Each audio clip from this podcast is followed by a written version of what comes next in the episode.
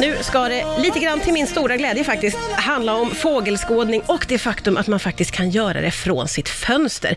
Välkommen hit Stina Andersson som är fågelskådare. Tackar, tackar. Du, om vi börjar här, vad går fågelskådning ut på skulle du säga?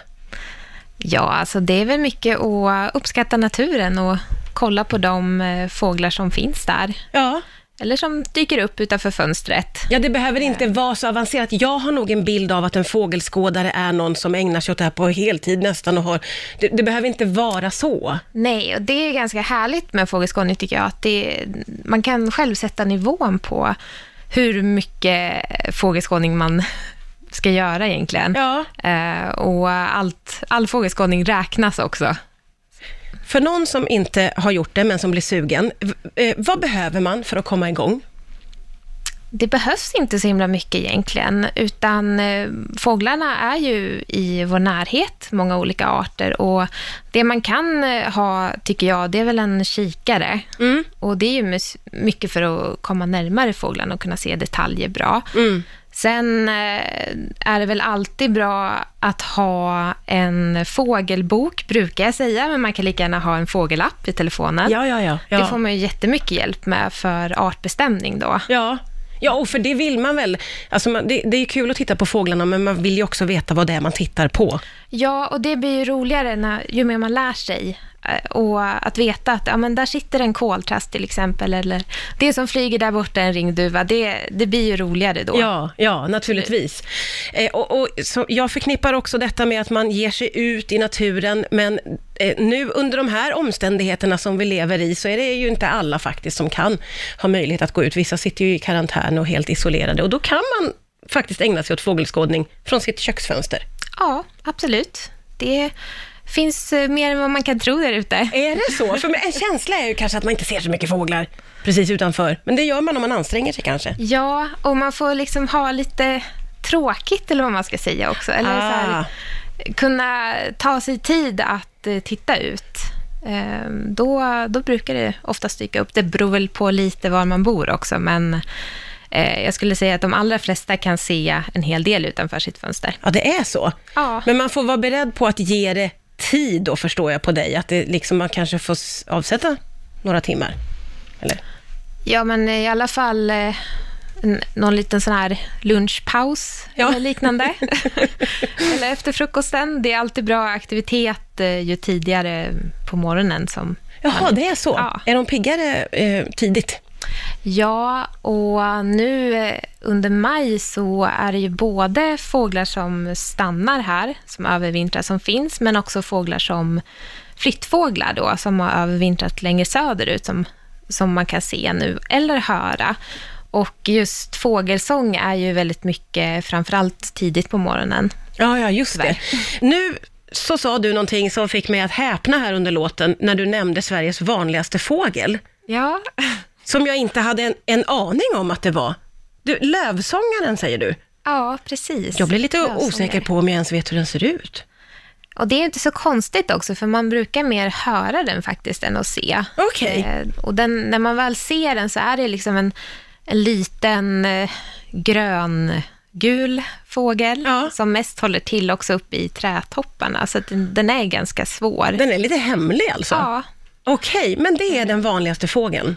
Ja, lövsångare och bofinken är också väldigt vanlig. Ja, just det. Men den har man ju sett. Ja, och den är ju med. Den kommer fram vid fågelbord. Den kanske hoppar på marken i någon park om man går förbi. Så att den är ju lite mer synlig jämfört med lövsångare. Men den här lövsångaren, den är en sån fågel som inte stannar här hela året, vad jag förstår. Ja, precis. Att den flyttar, en flyttfågel, och övervintrar ner i Afrika under vintern. Så att de börjar väl flyga söderut i september till exempel, och kommer tillbaka nu i början och mitten av maj. Mm. Och det är så det funkar med flyttfåglarna. De kommer tillbaka vid den här tidpunkten, eller?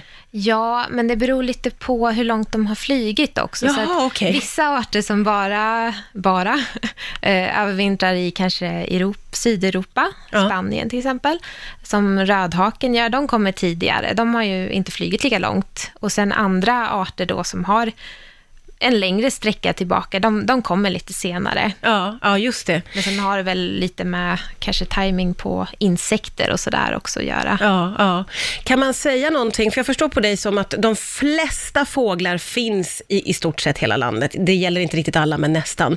Men kan man se någon skillnad på vilka fåglar som rör sig i staden och vilka som rör sig på landet så att säga? Ja, men det kan man göra. Det är många arter som inte finns i staden.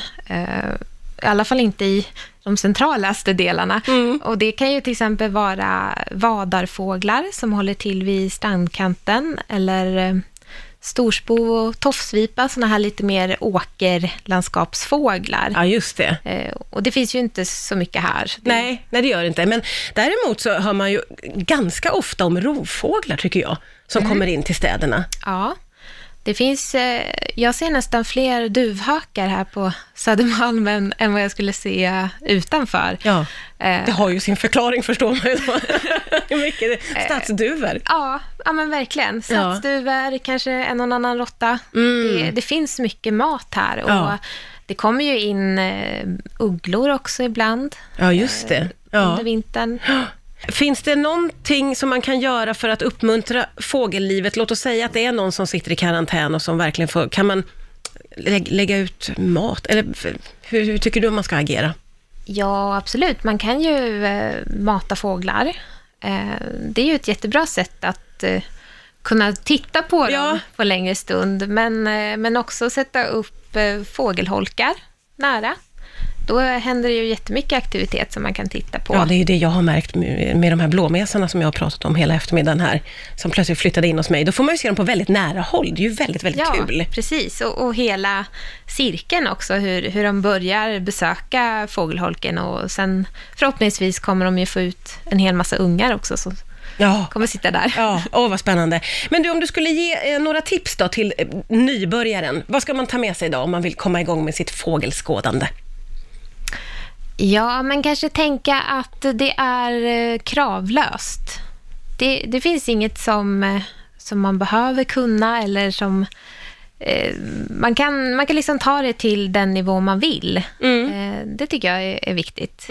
Och sen att ha den inställningen att det här ska vara roligt, och man behöver inte vara någon expert på en gång, utan det är svårt, och har man en lite så här ödmjuk inställning till det, då blir det också roligare, tänker jag, att man vågar fråga andra också. Det är ju jättebra egentligen att gå med i någon så här grupp på Facebook till exempel. Den här fåglar in på knuten till exempel. Då kan man fråga saker, eller man kanske tagit fota fåglar, tycker jag är ju jättebra sätt att lära sig. Och dels är det kul, men har man då fotat en fågel så kan man ju lättare kolla sen då vad det är för någonting. Ja, precis. Och få hjälp av andra då. Det känns väl som att det är ganska kul att vara med i en sån grupp eller något community. Ja, men verkligen. Och då är man ju social, fast ändå lite på distans. Ja, precis. Ja, men det är bra på väldigt många sätt. Ja, men vad roligt. Får vi hoppas att många kommer igång med sin fågelskådning. Tusen tack, Stina Andersson, för att du kom hit idag. Tack själv. Tack.